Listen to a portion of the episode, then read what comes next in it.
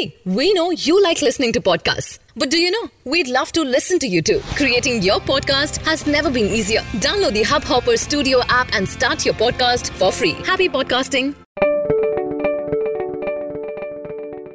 Hello ಗೆಳೆಯರೆ ಹಬ್ ಹಾಪರ್ನಲ್ಲಿ ನಿಮಗೆ ಸ್ವಾಗತ ಹಬ್ ಹಾಪರ್ ಇಂಟರ್ನೆಟ್ನಲ್ಲಿ ಇರುವ ಕಾಂಟೆಂಟ್ಗಾಗಿ ಅತ್ಯಂತ ದೊಡ್ಡ ಮೊಬೈಲ್ ಆಪ್ ಆಗಿದೆ ಈ ದಿನದ ದೇಶ ಮತ್ತು ಜಗತ್ತಿನ ಪ್ರಮುಖ ಸಮಾಚಾರಗಳು ಈ ಪ್ರಕಾರ ಇವೆ ಸರಕು ಮತ್ತು ಸೇವಾ ತೆರಿಗೆ, ಜಿಎಸ್ಟಿಯಿಂದ ಮೂವತ್ತ ಮೂರು ವಸ್ತುಗಳ ತೆರಿಗೆ ಶೇಕಡ ಹದಿನೆಂಟರಿಂದ ಹನ್ನೆರಡು ಶೇಕಡ ಮತ್ತು ಐದು ಶೇಕಡಕ್ಕೆ ಇಳಿತ. ಪುದುಚೇರಿ ಮುಖ್ಯಮಂತ್ರಿ ವಿ. ನಾರಾಯಣಸ್ವಾಮಿಯವರನ್ನ ಉಲ್ಲೇಖಿಸಿದ ಸುದ್ದಿ ಸಂಸ್ಥೆ ಎಎನ್ಐ ವರದಿ. ಪರೋಕ್ಷ ತೆರಿಗೆ ಸರಳೀಕರಣಕ್ಕಾಗಿ ಸರಕಾರ ಜಿಎಸ್ಟಿ ದರದಲ್ಲಿ ಕಡಿತ ಮಾಡಿದೆ. ಐಷಾರಾಮ ವಸ್ತುಗಳ ದರ ಇಪ್ಪತ್ತೆಂಟು ಶೇಕಡದಲ್ಲಿ ಇರಲಿದೆ ಎಂದು ಎಎನ್ಐ ತಿಳಿಸಿದೆ. ಕ್ರಿಸ್ಮಸ್ ಹಬ್ಬಕ್ಕಾಗಿ ಅಮೆರಿಕ ಸರಕಾರ ವತಿಯಿಂದ ಶನಿವಾರದಿಂದಲೇ ಶಟ್ ಡೌನ್ ಪ್ರಾರಂಭ.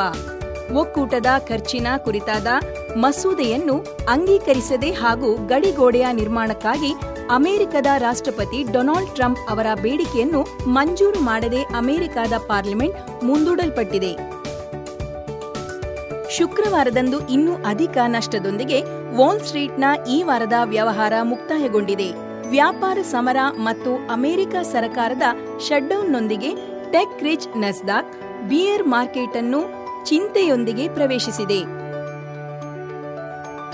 ಶಾರುಖ್ ಖಾನ್, ಅನುಷ್ಕಾ ಶರ್ಮಾ ಮತ್ತು ಕ್ಯಾಟ್ರಿನಾ ಕೈಫ್ ನಟಿಸಿರುವ ಚಲನಚಿತ್ರ ಝೀರೋಗೆ ಟೀಕೆಕಾರರು ಮತ್ತು ಪ್ರೇಕ್ಷಕರ ಶೀತಲ ಬೆಂಬಲ ಲಭಿಸುತ್ತಿದೆ. ಶುಕ್ರವಾರ ಅದು ಬಿಡುಗಡೆಯಾದ ದಿನ ಇಪ್ಪತ್ತು ಪಾಯಿಂಟ್ ಒಂದು ನಾಲ್ಕು ಕೋಟಿ ಸಂಗ್ರಹಿಸಿದೆ. ಅಂತಾರಾಷ್ಟ್ರೀಯ ಕ್ರಿಕೆಟ್ ಮಂಡಳಿ ಐಸಿಸಿ ಎರಡು ಸಾವಿರದ ಹದಿನಾರರ ಟಿ ಟ್ವೆಂಟಿ ವರ್ಲ್ಡ್ ಕಪ್ನ ಭಾರತದ ಆಟದ ಸಂದರ್ಭದಲ್ಲಿ ಮಾಡಿದಂತಹ ತೆರಿಗೆ ಪಾವತಿಗಳಿಗೆ ಸಂಬಂಧಿಸಿದಂತೆ ಡಿಸೆಂಬರ್ ಮೂವತ್ತೊಂದರ ಮೊದಲು ಸುಮಾರು ಒಂದು ನೂರ ಅರವತ್ತು ಕೋಟಿ ರೂಪಾಯಿಗಳನ್ನು ಪಾವತಿಸುವಂತೆ ಬಿಸಿಸಿಐಯ ಮುಖ್ಯಸ್ಥರನ್ನು ಕೇಳಿದೆ. ಈ ದಿನಕ್ಕಾಗಿ ಇಷ್ಟು ಮಾತ್ರ. ನೀವು ಈ ನ ಆನಂದ ಪಡೆದಿರುವಿರಿ ಎಂದು ನಾವು ನಂಬಿದ್ದೇವೆ. ಈ ದಿನದ ವಿಷಯದ ಬಗ್ಗೆ ನಿಮ್ಮ ವಿಚಾರ ಏನಾದರೂ ಇದ್ದಲ್ಲಿ ನಮಗೆ ಖಂಡಿತವಾಗಿ ತಿಳಿಸಿ. ನೀವು ನಮ್ಮನ್ನು ಪ್ರತಿದಿನ ಕೇಳಬೇಕೆಂದರೆ ಸಬ್ಸ್ಕ್ರೈಬ್ ಬಟನ್ ಅನ್ನು ಒತ್ತಿರಿ.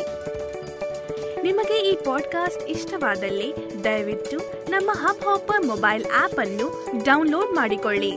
ನಾವು ಹಬ್ ಹಾಪರ್ ಆಗಿದ್ದೇವೆ ಎಲ್ಲ ಇಷ್ಟವಾದ ವಿಷಯ ಮತ್ತು ಭಾಷೆಗಳಲ್ಲಿ ಪಾಡ್ಕಾಸ್ಟ್ಗಾಗಿ ಭಾರತದ ಅತಿ ದೊಡ್ಡ ವೇದಿಕೆ. Hub hopper simply content